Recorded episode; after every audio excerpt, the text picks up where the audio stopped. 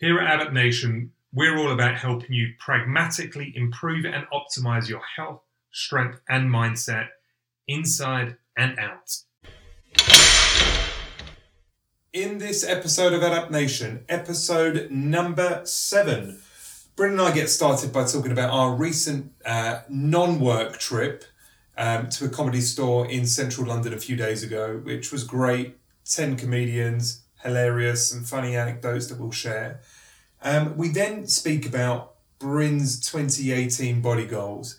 He's an ectomorph, he's a hard gainer, uh, but he's also a PT, so he knows what to do, uh, but has struggled to build the size and frame that uh, he has always desired. So this year he's going to take it seriously and he's going to deploy all the, the things he knows he should be doing. And we speak about that for a few minutes.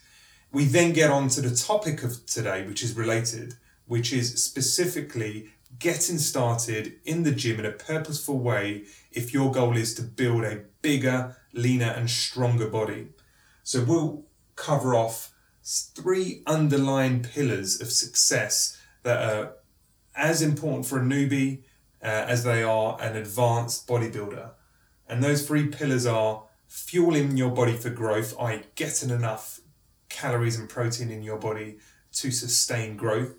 Number two, to lift heavy shit, to lift heavy weights, doing compound lifting. And thirdly, to appreciate and respect the need to rest and recover for your ability to grow when you're not in the gym. It's a great discussion. It's really informative. It lasts about an hour. I would recommend if you're really interested in getting started, you might want to listen to this a couple of times. Um, we do hope you enjoy this, and if you've got any questions or there's detail that we haven't got through to yet, ping us a note um, or get in touch with us on Instagram or Facebook, and we'll happily deeper dive in a subsequent episode. Thank you, guys. So, uh, did you enjoy last night? The comedy comedy show. Yeah. it was great, man. It was great for a couple of reasons.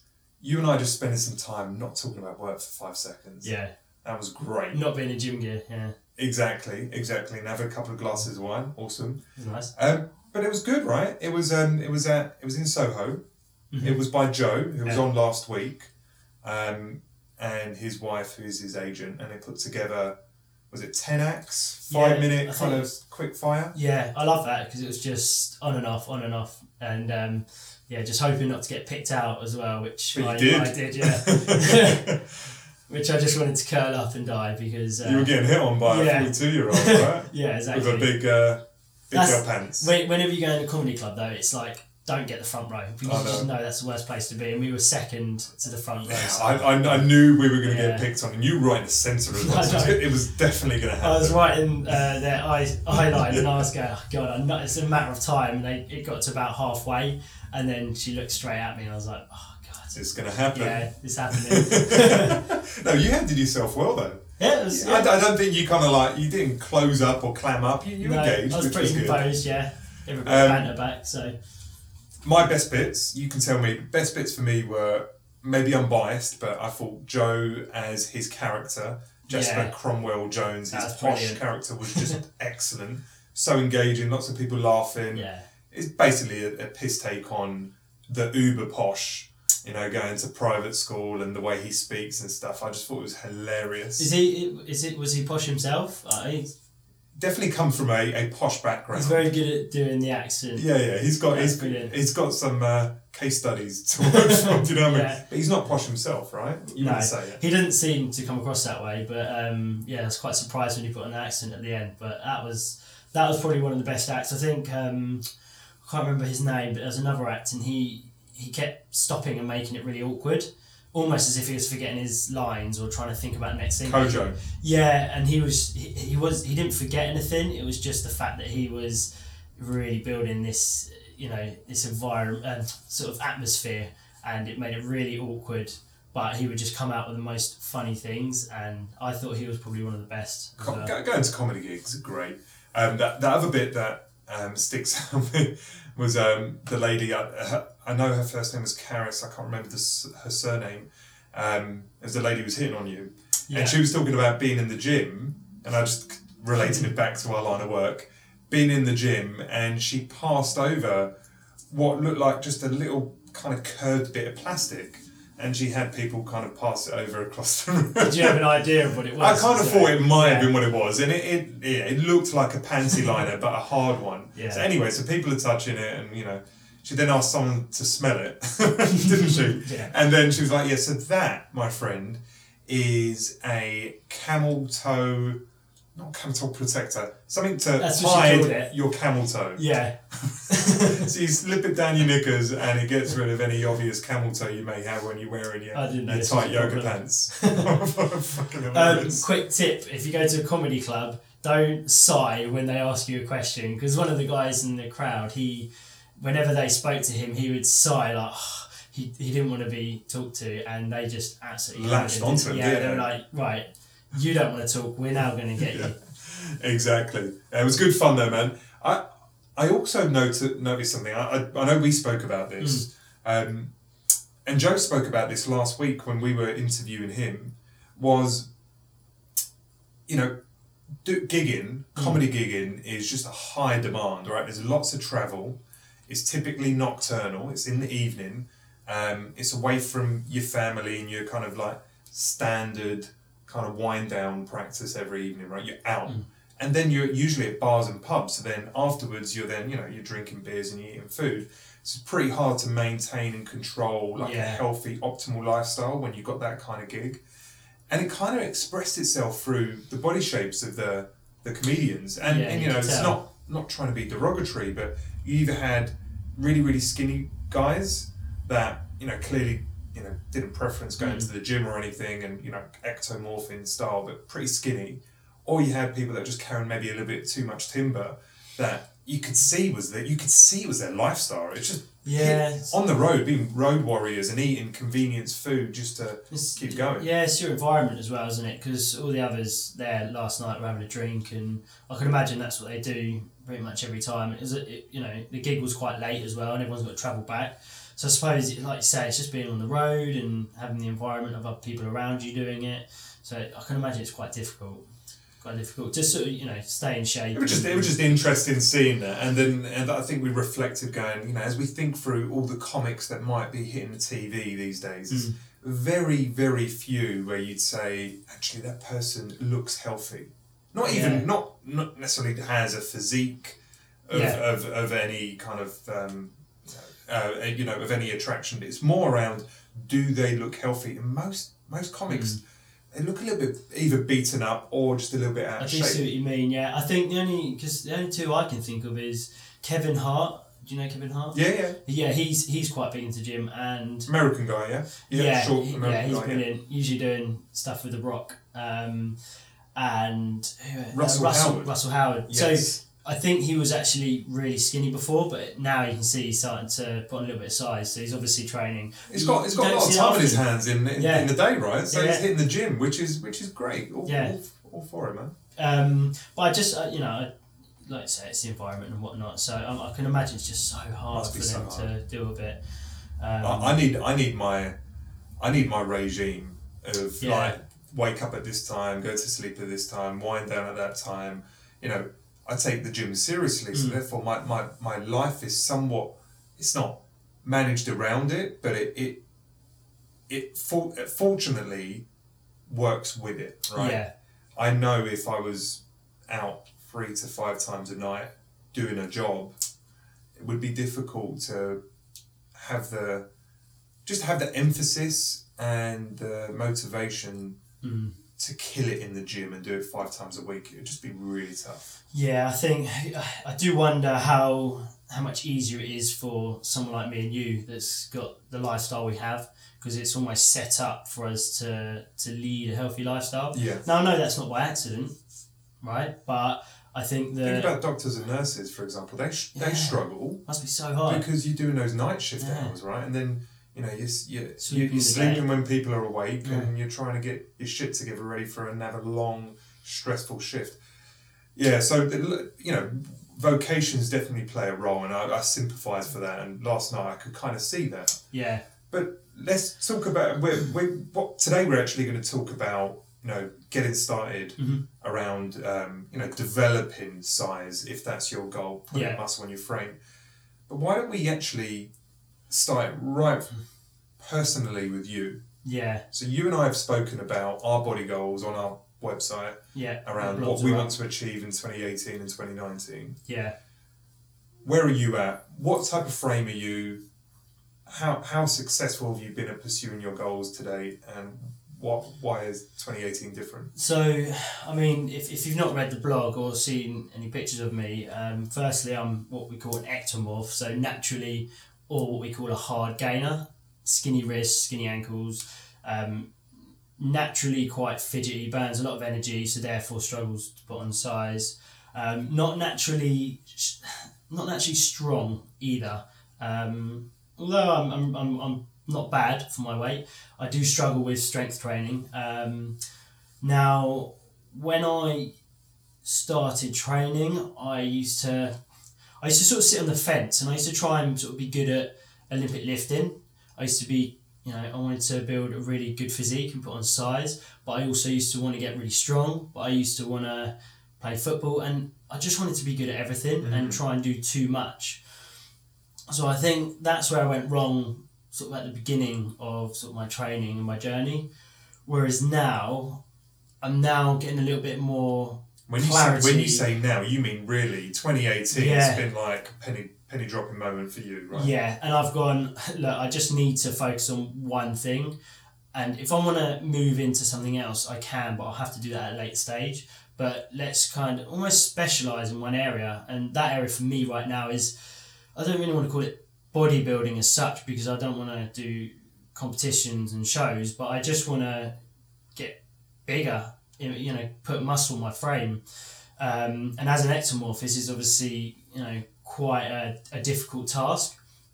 Um, not saying I've got it hard or harder than anyone else. We've all got to be disciplined and you know apply the same principles. But I I'm in this journey right now, and that's my goal, and that's where I'm going. Um, and today we're obviously covering the sort of basic principles that anyone can apply that's looking to obviously get a little bit leaner or, or same as me, put on a bit of size, um, like what I'm trying to do right now, which we're going to obviously cover off three of the main pillars. Absolutely, absolutely. So let's do that. And I think your your case in point is interesting for a couple of reasons, Bryn.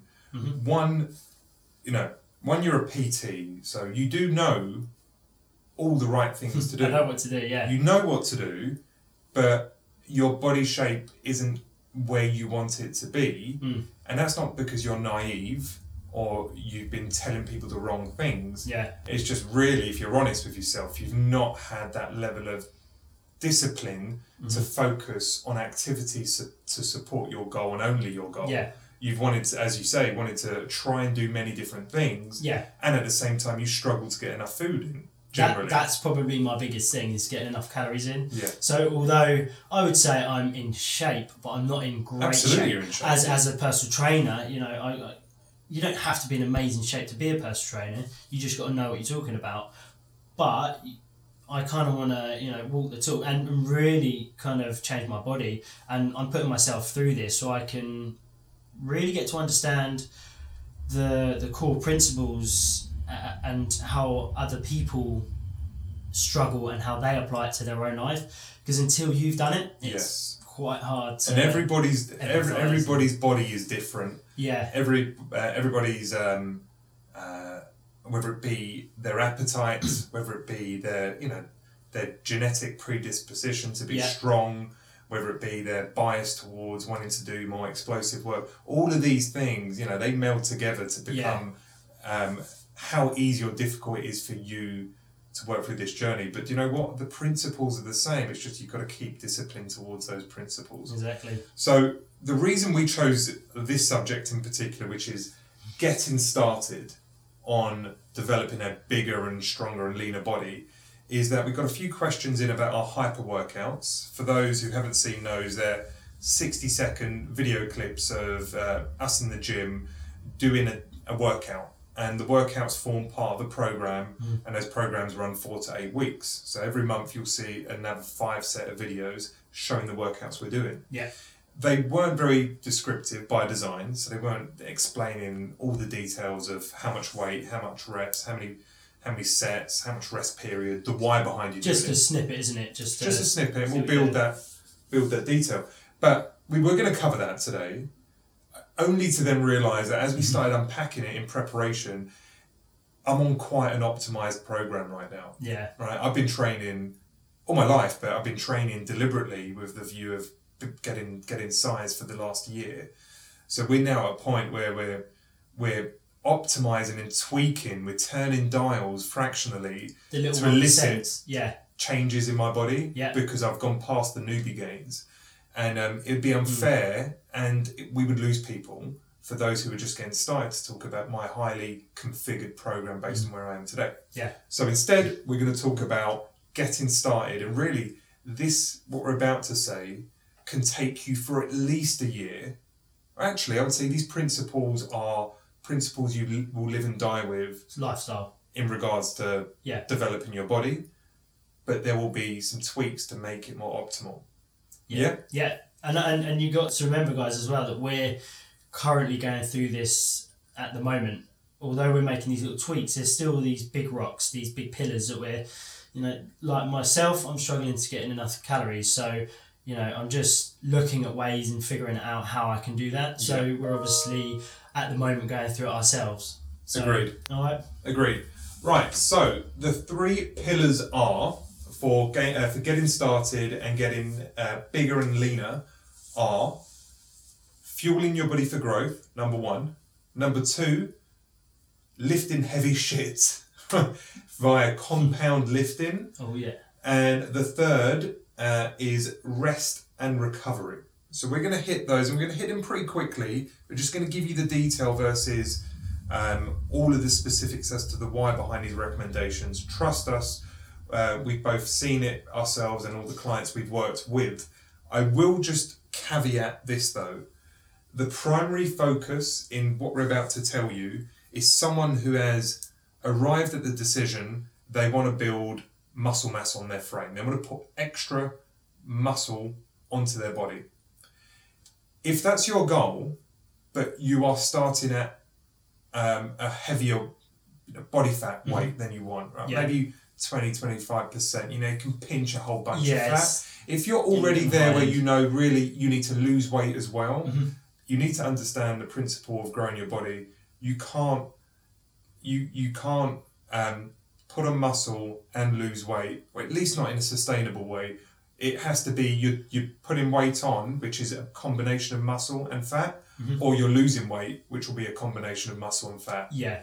So if you know that you, you're holding a bit too much timber, I would focus initially on going on a cut, which is a uh, eating less calories than your body needs for a short period of time. Get your body at the kind of fat percentage that you feel comfortable with, and then listen to everything we're about to say uh, and focus on the calorie surplus. But don't start here because if you start with what we're about to say around the calories, you'll end up putting on some muscle but putting on extra fat, and that's going to be so much harder to lose if you keep piling on the pounds of fat. Yeah, like I said, if you're already at twenty percent or twenty five percent, and like you just said, if you're trying to put on muscle, you're just going to add more fat to your frame when you're already at quite a high percent already. So I think it's quite an important point that you need to do one or the other. So r- rather than trying to do both, you want to either go on a cut and drop your body fat down if you think it's too high at your starting point, or if your starting point is like me, where you haven't got much body fat but you haven't got as much muscle as you want, then obviously you want to take these principles and And just run with it. run with it. Exactly. Okay, so there's three pillars again fuel for growth, heavy compound lifting, and rest and recovery. Brilliant. Let's go with the first, which is fueling for growth. Purposefully ensuring you get enough energy into your body to elicit growth. Yeah. Where do we start? Well, the first and the most important thing really is calories, right? So your TDEE, which is your total daily energy expenditure. So that's um, obviously looking at your calories, your the calories that you burn in a day. How many calories are you burning? Picking up the kids, running around, um, cleaning the house, going to the gym, just being alive. It, this is accounting for every bit of energy that you burn in the day. Once you've figured that out, then we look at if you're in a cut, then obviously we need to look at getting your calories below that. If you're obviously looking to build muscle and get a little bit bigger, then obviously we need to get you slightly over that, right? So, Bang on. like you said, if you're starting at 20% body fat and you're like, okay, I want to put on more muscle, it might be worth you going, well, actually, let's spend a few weeks or a few months just getting below my TDEE um, just to make sure I can drop the body fat down. And then you can reverse that and then go into obviously a calorie surplus to obviously start building muscle Agreed. on top of But working out and lifting weights is still something you should do, even if you're in the deficit. But let's keep on the, the idea of growth, right? So, TDE, let's just kind of de, de-science that. Um, what that basically means is the maintenance calories. How many calories your body needs to operate with all the activity you do in, in, in that day. day You day. can go online and look either search for TDEE or you can search for maintenance calorie calculators or anything along that line. And basically, you put in a couple of parameters around your height and your current weight, if possible, your body fat percentage, and it will give you a guide, uh, a range, a fairly narrow range of what uh, the the algorithms suggest Yeah. you're going to burn in a given day. It's not perfect. Everybody's body is different, and they've got different hormonal balances. They haven't been precise with the detail they've provided the equation. But generally, this is a good place to start, and it's probably within 10 or 15% accurate. So you get your maintenance calories or your TDE. We then recommend you put on 15 to 20% Mhm. extra calories, and that's now going to be your calorie target that you want to hit every single day. So for me, for example, um, my calorie target is 3,500 calories a day. To maintain, I'm, I'm about 3,1, 3,2. So it's a very mild surplus of only three to 400 calories per day. It's not a lot. I could be more aggressive, Yeah. but I'm very, um, very much in the camp of staying as lean as possible. So I want as many of those extra calories to go towards muscle growth, and I'm going to do everything I can to try and minimize the, the fat increase at the same time. I can't stop Yeah. it, but if you go for a mild surplus, you're going to hold back the body's desire to start storing that as fat. Yeah, exactly. Like I say, if you go too aggressive, you're just gonna you're gonna put on too much body fat with that muscle. So um, it's not it's not as much as we think. Is it either the calorie surplus we need to be in? Um, so find out your starting point. Obviously, work out you know 15 20 percent on top of that. Now. Just, just bear in mind that it is a starting point because I think mine said I need to be in around 3,000 calories in order to put on weight, where actually I need to be more three and a half thousand calories. Actually, you know, some days I need even more than that mm. because I've tried eating around 3,000, 3,200, 300, and only then I start to see a change and the scale And you know, you know why that is. It's because your your daily schedule is full of lots of movement. Yeah. So you might not be training, but you're training others all day long. So I don't think these calculators um, fully understand Account and are account accounting for your level Mm. of needs, your Yeah, uh, extra movement per day. So absolutely, as you've rightly said, you take what the calculator says and you run with that. If the weighing scales are not moving in the right direction, just amp it up a little bit. yeah, Okay, let's hit the next one. So after calorie goal, tar- getting your calorie target set, which we've just described, the next is focusing on your macros. yeah, very important. Um, one of the biggest thing, well, actually, let's talk about what macros are. So you got your protein, your fat, and your carbs.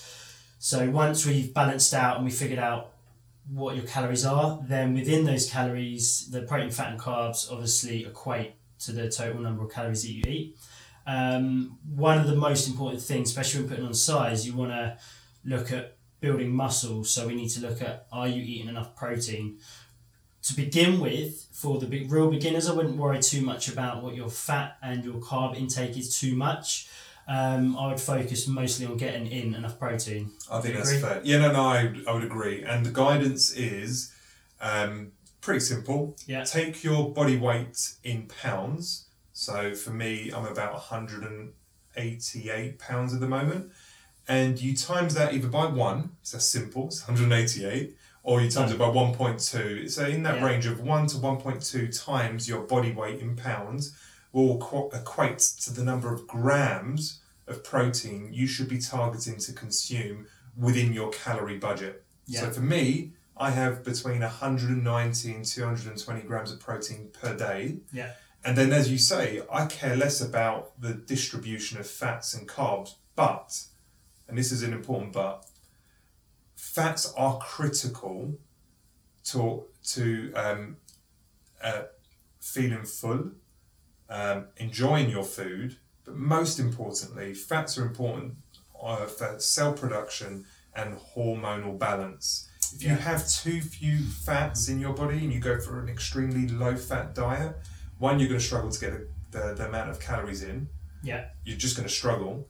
and two, uh, you'll find that your, your hormones will start um, fluctuating. You'll get moody or you can get frustrated because Yeah. fats are critical for hormone production. So please don't think fats are bad. Fats are, are proven. Fats are very good for you, especially the healthy fats that you get from like avocados Yeah. and olive oil and um, you know certain kind of lean meats. So get your fats in, but as Bryn says, protein takes up one to one point two grams of your body weight, and for every gram of protein, it's four calories. So do the math; it will tell you how many calories you're consuming in protein. Mm. The rest of it get from whatever foods you can get your hand on. Right now, we're not focusing on optimal health.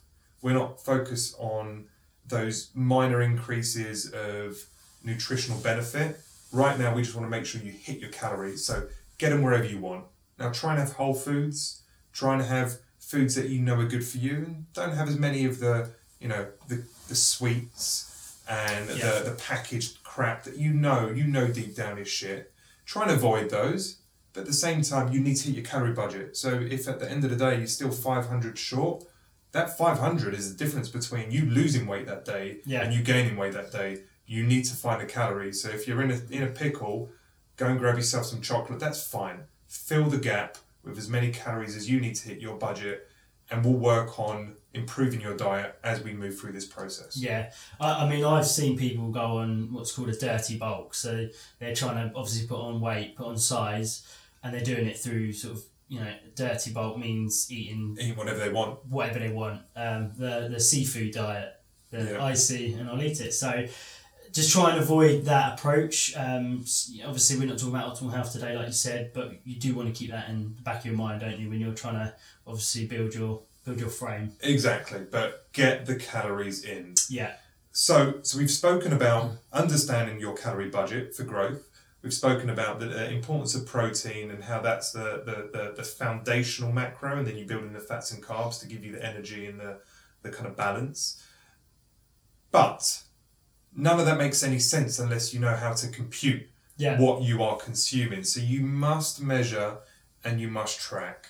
Now, I know that sounds daunting and it Mm. sounds anal and it sounds overly administrative. Trust me, it's not that difficult and it's absolutely critical because if you do not know what's in the food you're eating, we've just wasted our time telling you about maintenance calories because you Mm. won't have a clue if you're hitting them or not.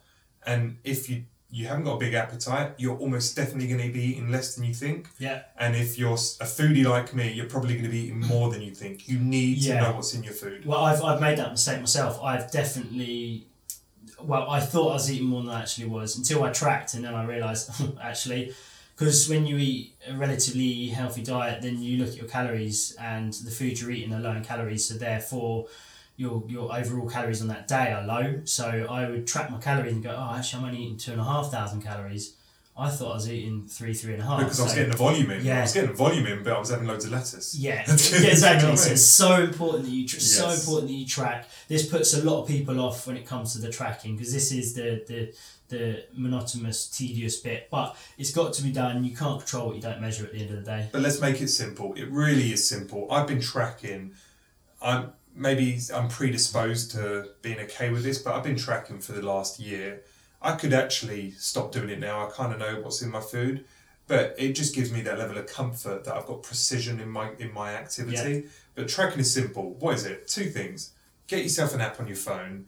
Um, MyNetDiary or um, is it Fit My, My Fitness? Pal, yeah. Those two apps, they've got a huge catalogue of food, so you can either scan the packages of your food, um, the barcodes, or you um, you just type in the type of food you're eating, and they're all there. You just select it, and it asks what's the portion size, either servings or number of or grams. And if it's grams, you're going to need a weighing scale. Get one of those cheap little thin weighing scales you can have in your That kitchen for like ten quid, and just weigh your food. It doesn't take much. It doesn't doesn't really get in the way, and it helps you start to understand in time. Oh, I'm having a sweet potato. It's 350 grams. That's about 300 calories. I know that now Yeah. because I've done this a few You times. start to eyeball it. Yeah, It's really simple. So it's an app on your phone. It's got a database of everything. You scan stuff, or you just fill it in, uh, and have a weighing scale. They're the two things we ask you to do at least for the first few weeks, so you can get familiar with what you're eating. Exactly. Yeah, totally agree. And um, I suppose that kind of moves us on to the next sort of thing where we need to track our own body and what it's doing,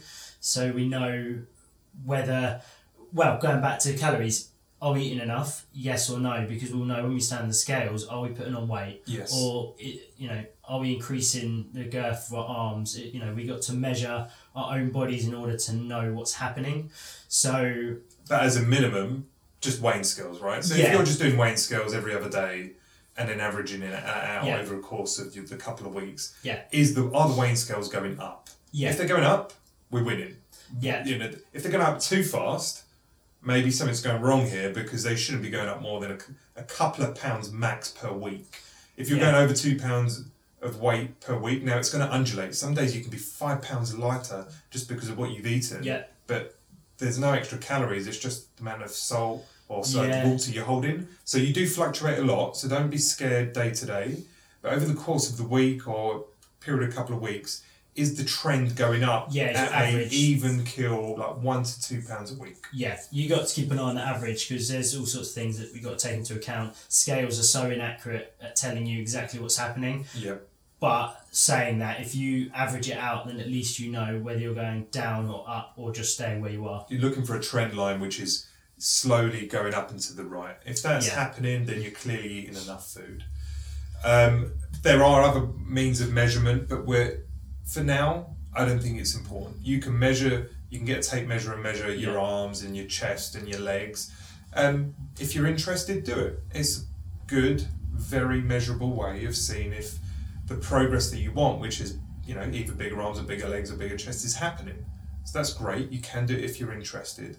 And there's also body calipers, fat calipers, so you can measure Yeah. your body fat percentage. But they're not essential. The weighing scales are a good enough measure. That's what I predominantly use. yeah I weigh, I, I measure my body, you know, limbs maybe once every couple months. yeah just yeah yeah just to look get a bit more of in-depth look Yeah.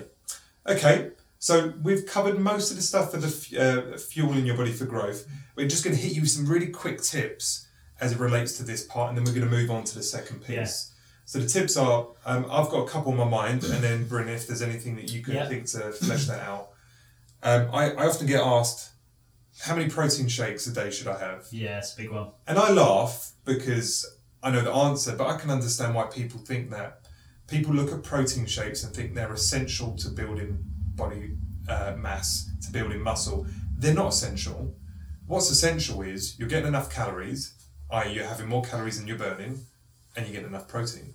If you can get that protein and those calories from the food that you eat, you know, your chicken and your red meats and um, you know the some of the, the some of the foods that you you would normally consume, great. yeah If you can't get that number easily with the food you are consuming, then you supplement with protein to get to that number, that 190 grams of protein, whatever it is.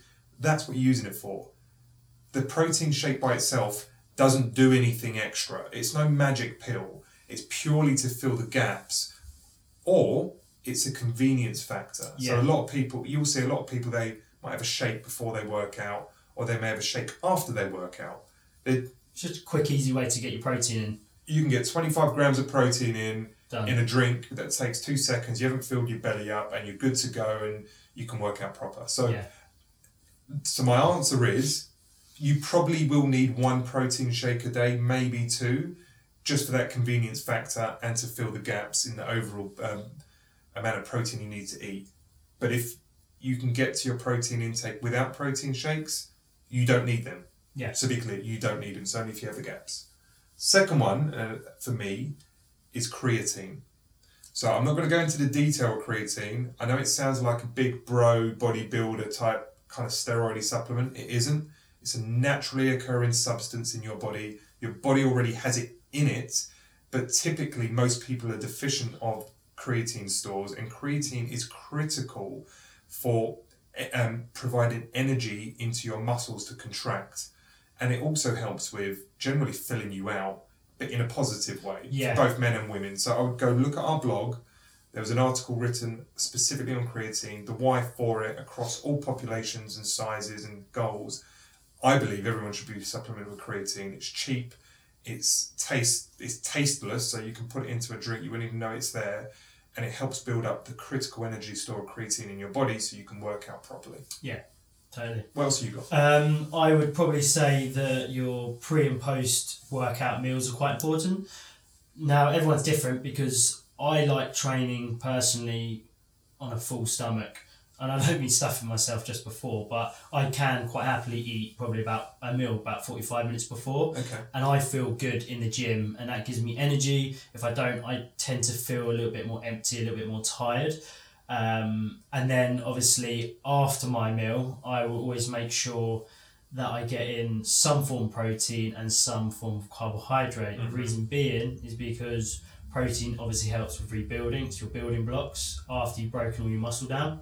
Um, carbohydrates help to replenish your muscles, help to draw that um, glycogen, that that sh- uh, I just call it the energy back into your muscle. Well, they spike So- insulin, and insulin Yeah. transports the protein to the muscle. Exactly. So So, the carb helps that each other.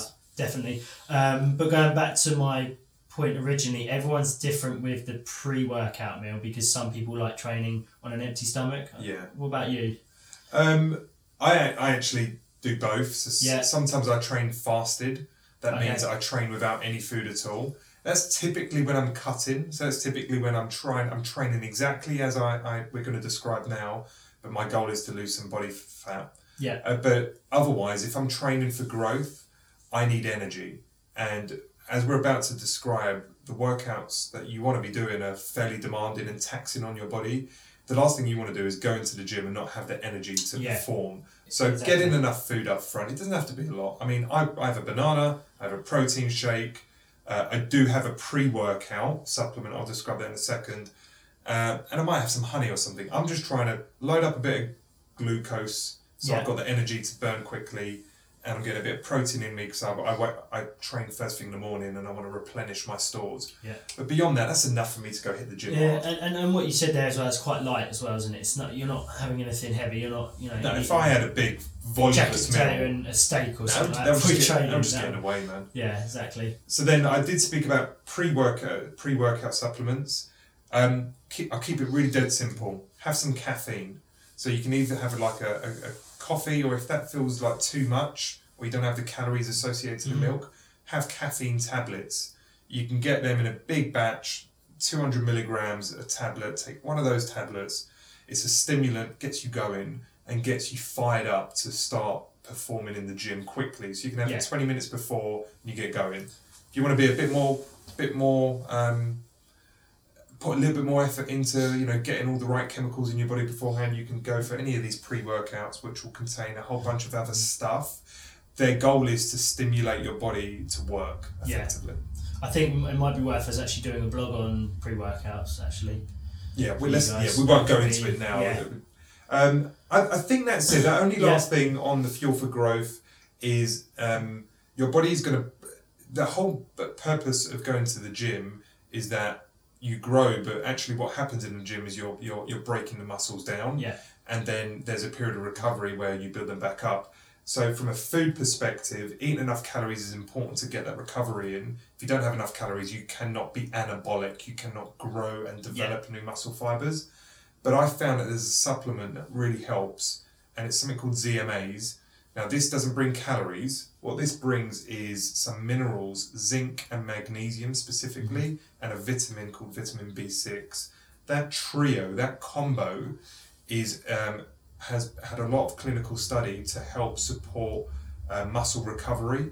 So if you're training really hard and it's really taxing, and uh, you know you've really been putting yourself out there and you're feeling a little bit fatigued and a little bit tired, taking these ZMAs, ZMAs will help the recovery of the muscle uh, via the use of both zinc and magnesium in that supplement. Yeah. And it's healthy, and you everyone needs zinc and magnesium, and typically people don't have enough. It's big in the sports world actually. A lot of athletes take um, ZMAs to help with recovery, so it's quite important. Um, and what, what I do want to say quickly is that, guys, remember that these are just tips. So try and get what we've said first, which was your um, overall calories, get that correct. Um, make sure you're hitting your macros and make sure you're measuring everything first. Get that right, and then start taking on board what we're saying with these tips. These are just tips; they're just to help. They're at the top of the um, the pyramid. They're not the the big rocks. Exactly, and we just mention them because we quite quite often get asked things such as protein shakes Yeah. and creatine. So I thought we'd mention it. Clear that. Cool. So that's fuel for growth. Second pillar, Bryn, which is um, the training piece, right? So if you only do the first piece, you're just going to get fat. Let's just be clear. If you eat for growth and you don't train, you will just get fat. That extra energy's got to go somewhere. It's got to go right? somewhere. It's going to Yeah. get stored in your body. So, and that's obvious. People know they only grow their muscles through training. So, what does training look like? Um, training, um, and this is Bryn guided me because he's the one who taught me all these principles. The key thing is you want to get the biggest bang for your buck in terms of stimulus and uh, muscle growth potential. And the way you do that is when you think about movements in the gym, think about movements that are going to elicit the most amount of expenditure and use as many muscles as possible in one go. Yeah. And they're Yes. called compound lifting. And there's five of, uh, there's probably a few more, but the five key ones that are staple ingredients of anyone's workout programming that you'll see any bodybuilder or anyone who's focused on putting strength uh, in the system or general size on the body, they're going to do these five lifts. What are they, Bryn? Uh, so you obviously got the squat, deadlift, bench press, overhead press, and your row. And the, the rowing can be bent over rows. It could be any variations, but we are mostly talking about working with a barbell here. Um, but you can obviously do it with other variations. But let's keep it simple. These five lifts you can do barbell back squat, barbell bench press, barbell overhead press. Um, so just using these core, these five core exercises, they're going to be very beneficial. They're going to burn a lot of energy. They're going to get a lot. The the recruitment from doing these big movements is so great that you're breaking down a lot of muscle throughout these movements. That's exactly it, man. So, um, also when you're doing these big compound lifts, there's something aggressive in nature in doing them. Like if you think about a deadlift, for those who don't know what a deadlift is, you've got the barbell on the floor with some weights on it, of course, and you just li- literally lift the bar from the floor and stand up with it, and then put it back down. Now the technique is quite. Uh, a little bit more, a little bit more detailed yeah. than that, but it's literally picking a bar off the floor Yeah. and putting it back down again, right? But that that elicits pretty much almost every single muscle in your body to work to do that, right? From all of the posterior, which is the muscles at the back of your body, you know, from your hamstrings to your glutes to the lower back to the upper back to your shoulders to obviously your forearms, your chest is Biceps, worked in yeah. there, your biceps are working, mm-hmm. your core's having to brace. Basically, everything is on is is fired up, good to If go. you think about it, like even, even your calves are working, the little muscles in your feet are working. There's so much going on there that nothing's really being missed here, and it just you know it just takes so much from your body.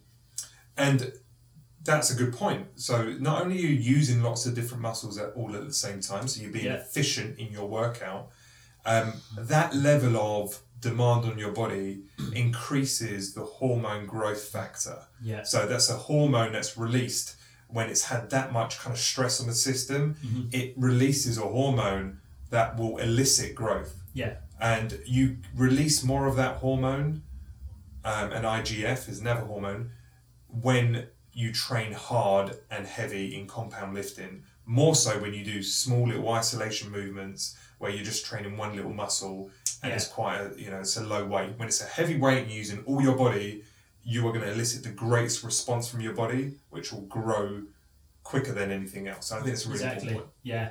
Um, and, and, and that's really that's kind of getting your again don't want to go into too much depth with this but your nervous system is having to to fire off on all cylinders. So it can be very taxing on the body but because it's so taxing on the body when you recover properly which we'll cover in a second your the benefits to that are so great.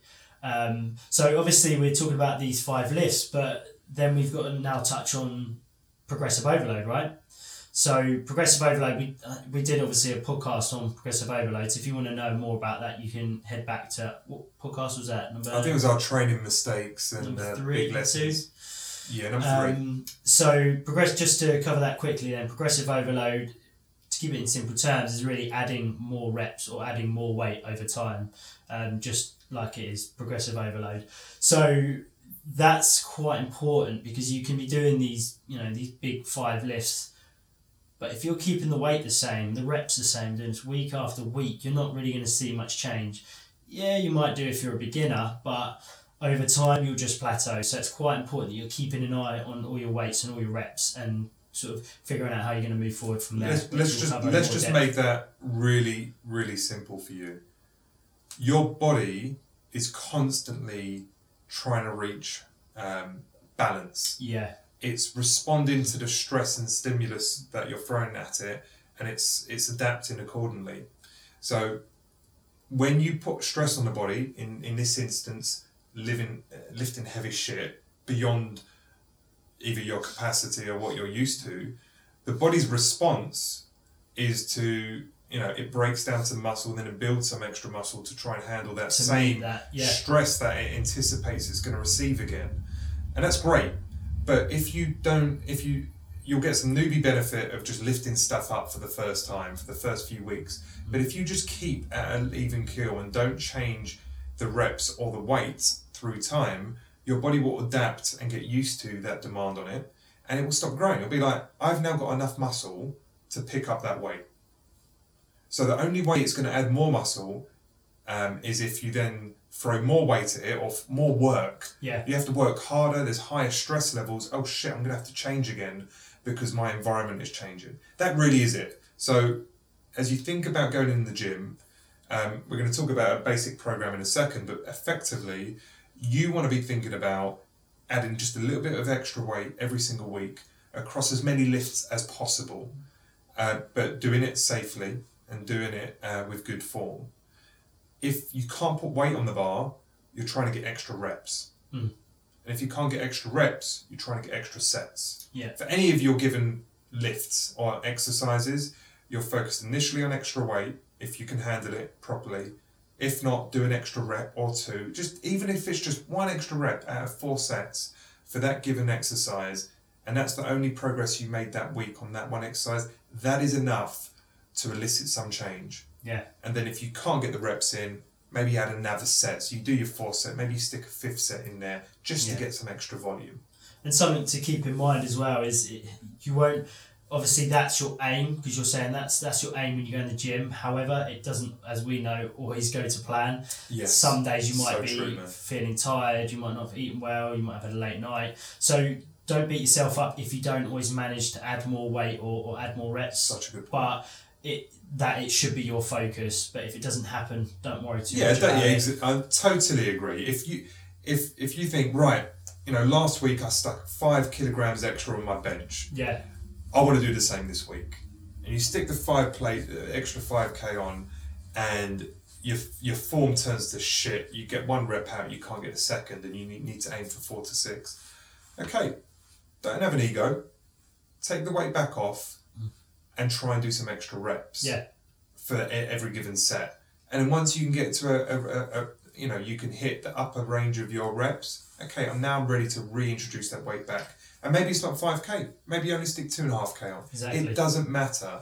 All, all that matters is that you are demonstrating to your body that every week you're putting increased demand on it in some way, shape, or form. Exactly. It's yeah? that principle. Totally. So that's progressive overload. I kind of touched on form, uh, form a bit, but what's really important, guys, and I've been here, is try not to fall victim to this idea of, you know, the ego lifts, trying to put more weight or lift the biggest dumbbell you can just to show that you're strong or because you're nailing it or you're going you're going beast mode. Look, if you're doing things with bad form, a couple of things are going to happen. You're most likely with enough bad form movement, you're going to hurt yourself at some point, and it's happened to me several times.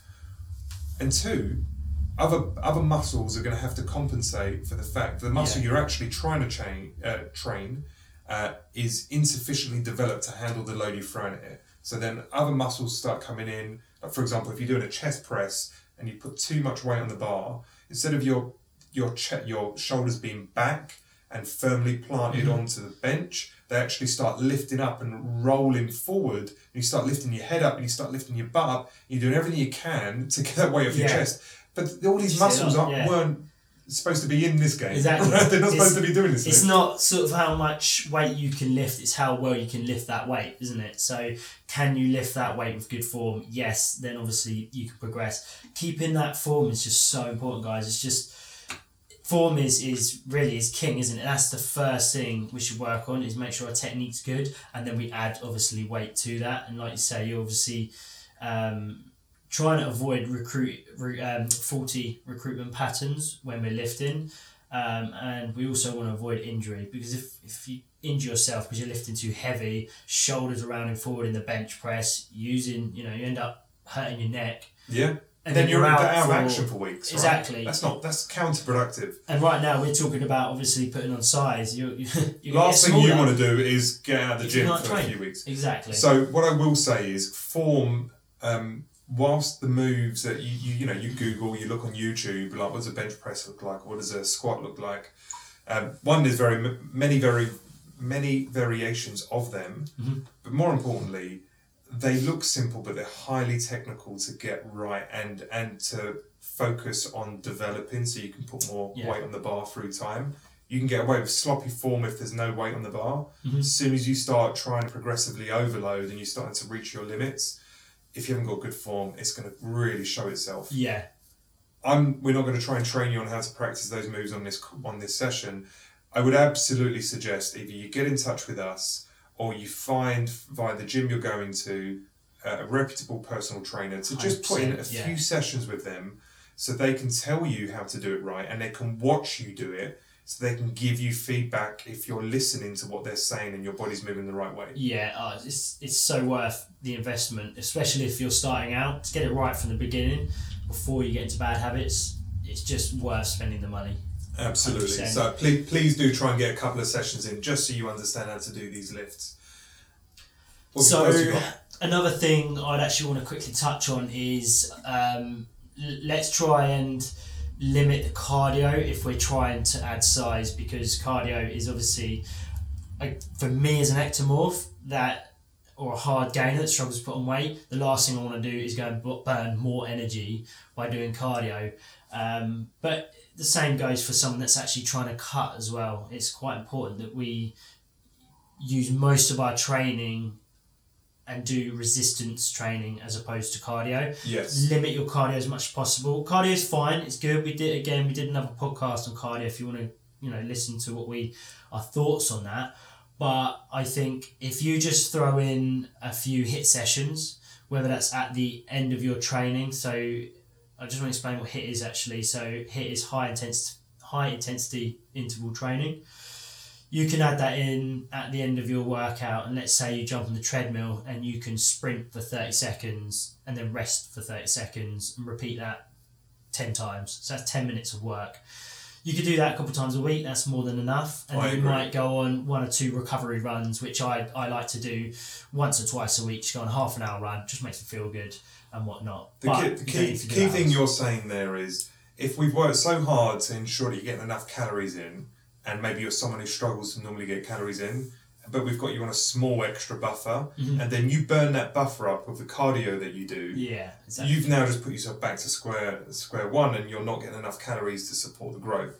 So really, guys, I, I, I would say if you like the feeling of running, then go for your life. But understand two things: it's taken away from the calories that you're using for muscle growth, and two, cardio, long sustained cardio, is actually catabolic. It actually breaks down muscle versus building it up. Yeah. And therefore, the HIIT training thing is useful because HIIT training, sprint training specifically, all out short burst of, of, of high intensity work, has actually got slight anabolic benefit, i.e., muscle growth. Hence the reason you suggest it. Exactly.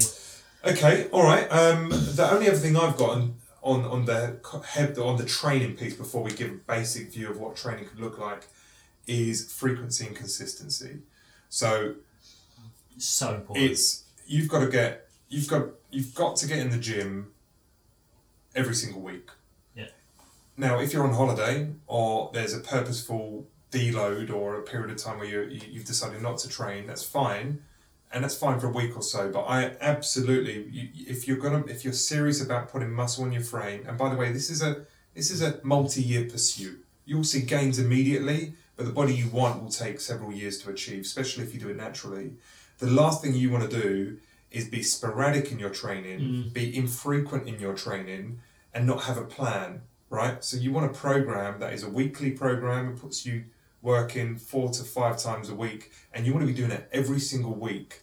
And that programming has to focus on you hitting your muscle groups that are important to you at least once a week, ideally twice a week. yeah. You've got to get that consistency, you've got to get that frequency because when your body doesn't receive the stress after, after a period of time, it starts to regress because it says, hey, I don't need this muscle anymore. No. That, that demand is not coming, that's not forthcoming. So let's dial that back because having muscle in my frame is, is costly. It takes more energy to keep muscle in my Yeah. body. I'd rather be as um, minimal muscle as possible. This is my body speaking. I'd be rather have as little muscle in my body as possible to survive because I have to burn less energy to survive. To s- sustain it. So when you're creating growth in your body, you're putting muscle in your frame. It's costly to your body, and it will only keep it if it knows it needs it. Yeah. Therefore, you've got to be very consistent and hit that frequency. Yeah, that's so important. Um, is that anything else that you want to cover on heavy compound lifting?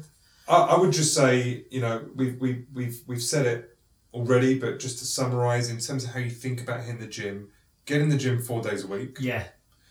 Think about, for, for the time being, do a day that's focused on your squats, a day that's focused on your bench press, a day that's focused on your deadlifts, and a day that's focused on your overhead pressing. Supplement that with some extra exercises. You can go online or we can give you some basic programs of ancillary work, like work on your shoulders, work on, you know, chin ups and pull ups Yeah. you know, work on your calves, some little small isolation movements on top of that. But the focus that day when you go there, if it's bench day, you're going to put eighty percent of your effort in doing your bench your bench workout, Yeah. and then you're going to throw in a couple of extra things just for some extra extra Exactly. volume. And any areas on your body that you feel are lagging, maybe it's your shoulders, you feel like they're they're lagging behind your biceps or something, so you might work a little bit more on your, your shoulders um, and weak areas. So if you're struggling with your bench press, it might be worth you working a little bit more on your shoulders again, but also working on On triceps. triceps, yeah. Um, just throwing in these other exercises to help support that main lift um, that you're doing each day. But if you literally go in the gym and you say, I'm going to do, it's, it's my squat day today, I'm going to do four sets of anywhere between four and six reps. So it's going to be mm-hmm. heavy. You can't do, you know, you can do more than three, but you can't do more than six. So you hit that four to six range. Sweet spot. If you're hitting that, that's the strength range, and that's what's going to elicit the most growth for the first year of your development. So four sets of four to six reps of that back squat. Lift as much weight as you can with good form, and then do two or three other exercises just to round out your workout with some of those other muscle groups related to your legs, for example, and you're done. You're done. You might, you may want to consider priming though, and priming simply is when you're hev- you're continuing to progressively overload and put more and more weight on the bar every week. You're you're going to want to get ready to Yeah. lift heavy, and get ready is simple. There's, you can Google mo- mobility or priming work, which is some basic bodyweight work to start opening up the limbs and getting used to the range of motion, and then you start progressively putting your weight onto the bar. So, say for example, you back squat 100 kilograms. Um, you're not going to go in in your first lift, the first thing you do in the gym, and put 100 kilograms on. You're going to move around a bit, do some lunges, do some opening up of your of your hips and kind of just move around a bit for five minutes, maybe do a walk, and then you maybe put 50 kilograms on the bar, and then 70 kilograms on the bar, then 90. These are warm up sets. You just do a Work few up reps. to your weight that you had last week. then yeah. get up to the weight you should be, and then you do your four sets of four to six reps. If you can do seven reps, you put more weight on. If you can only do three, take weight off. You want to stay within the four to Yeah. six. Don't don't be one of these guys who walks into the gym and sticks twenty plates on without any warm up whatsoever. Twenty plates, hurt 20 yourself. kilograms on each side and, and then just start benching it. I say guys because it is mostly guys I see do this when they walk in the gym. Um, it priming your body is just so important, like you say. So totally agree. Cool. All right. Um, I suppose that, that moves us on to the the last um, pillar, which is rest and recovery. Yep. So we've covered growth, uh, fueling for growth. We've spoken about training and the concept of heavy, heavy lifting Yeah. and compound lifting. Rest and recovery is the final piece that kind of closes, you know, wraps is- this up. And, and we haven't put this in in order of least importance. Um, rest and recovery is just as important as the heavy lifting.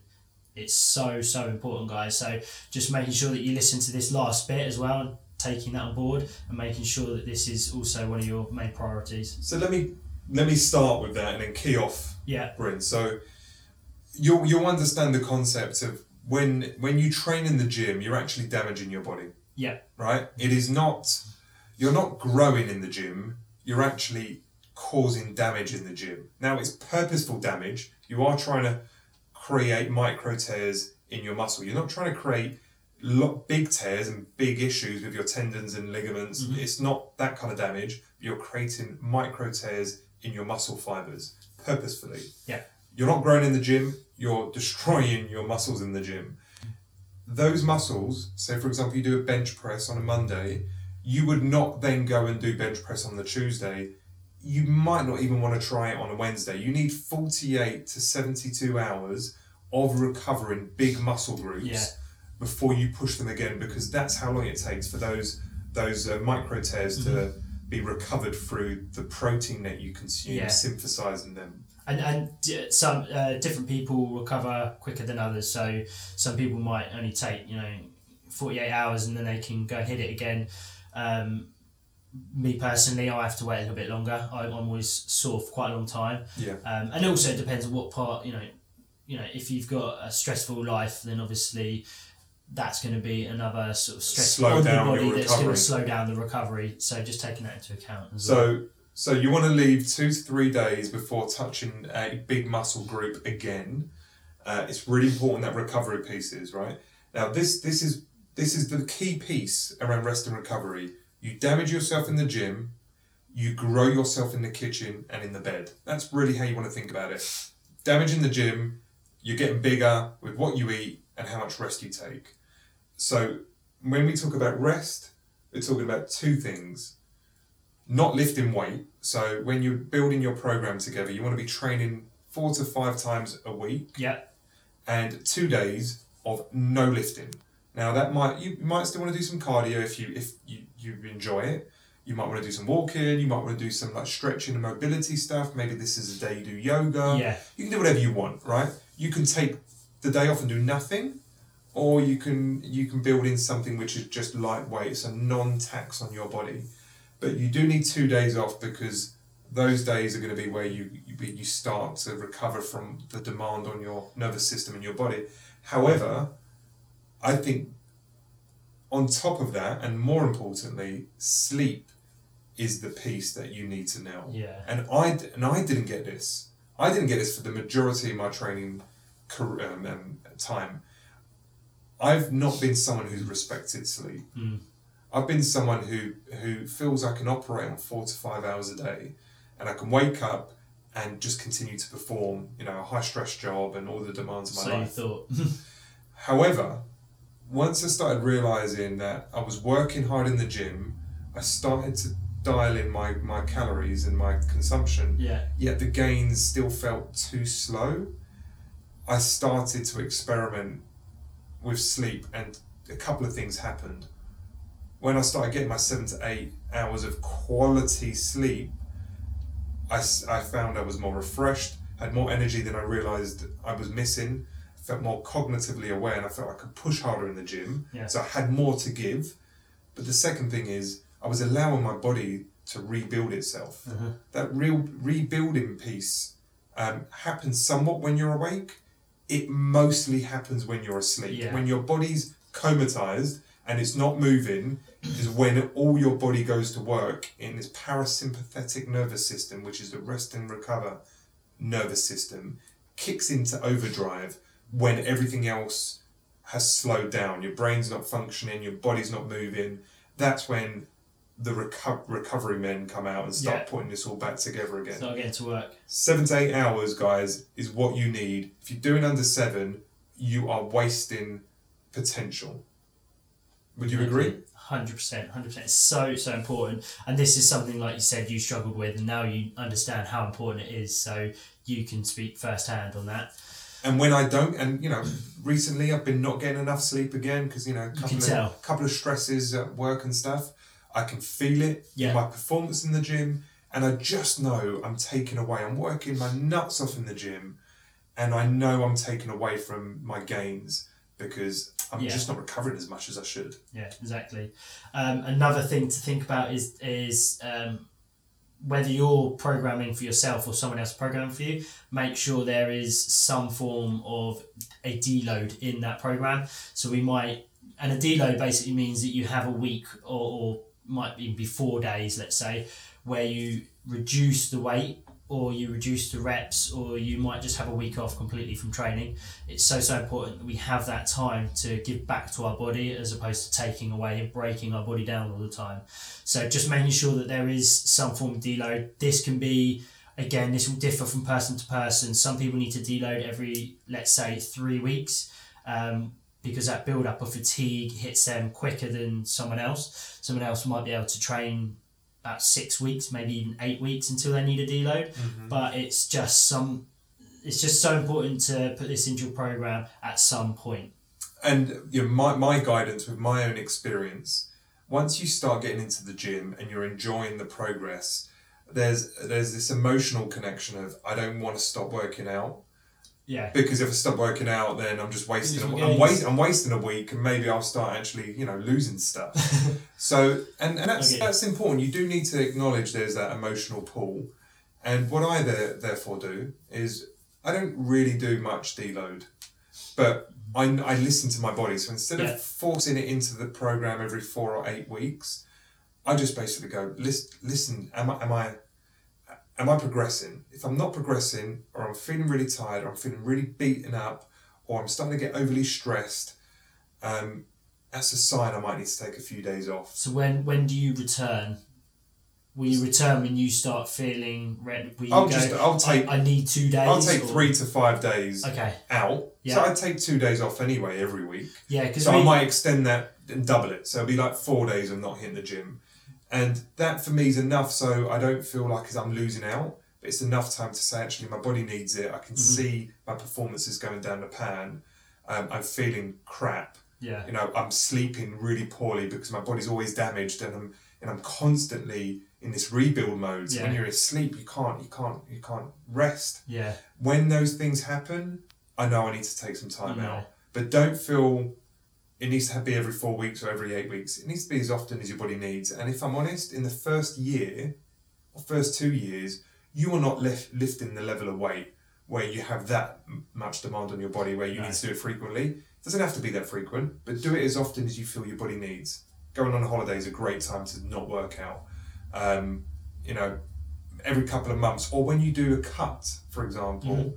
you might think about working out in a slightly different way because you're not going to be able to lift as heavy, Yeah. and that might be a form of deload. exactly and it just gives you that mental break as well gets you out of gym gives you a break gets you away from it Bryn, I think we've done this one to death. Yeah. I think we've done a good job. I Yeah. think we've done a good job. So, good guys, takeaway points there you might want to listen to this a couple of times because there was so much gold here, right? We have helped keep it simple but provide the detail and answer many of the questions that come our way in the things to focus off if you're getting off to the races for the first time and taking putting you know creating a bigger leaner stronger body um, in a in a focused and purposeful way you're going to focus on getting enough calories You're going to focus on lifting heavy shit and doing it frequently and consistently. Yeah.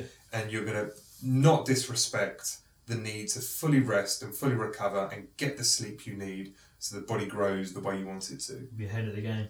That's it, guys. Listen, um, Adaptation is all about providing you with the tools and expert knowledge really to help you improve and optimize your strength, your health, and your mindset inside and out. I hope you've enjoyed today, and we'll speak to you soon, guys. Bye bye. Cheers for listening. We hope you enjoyed this episode, guys. And if you did, please do us a massive favor and give us a five star ratings on iTunes. That helps with our search visibility and our ranking. Um, and whilst you're at it, tell a friend, tell a family member, tell someone who you think we may be able to help we, with some form of guidance as it relates to strength, health, and mindset.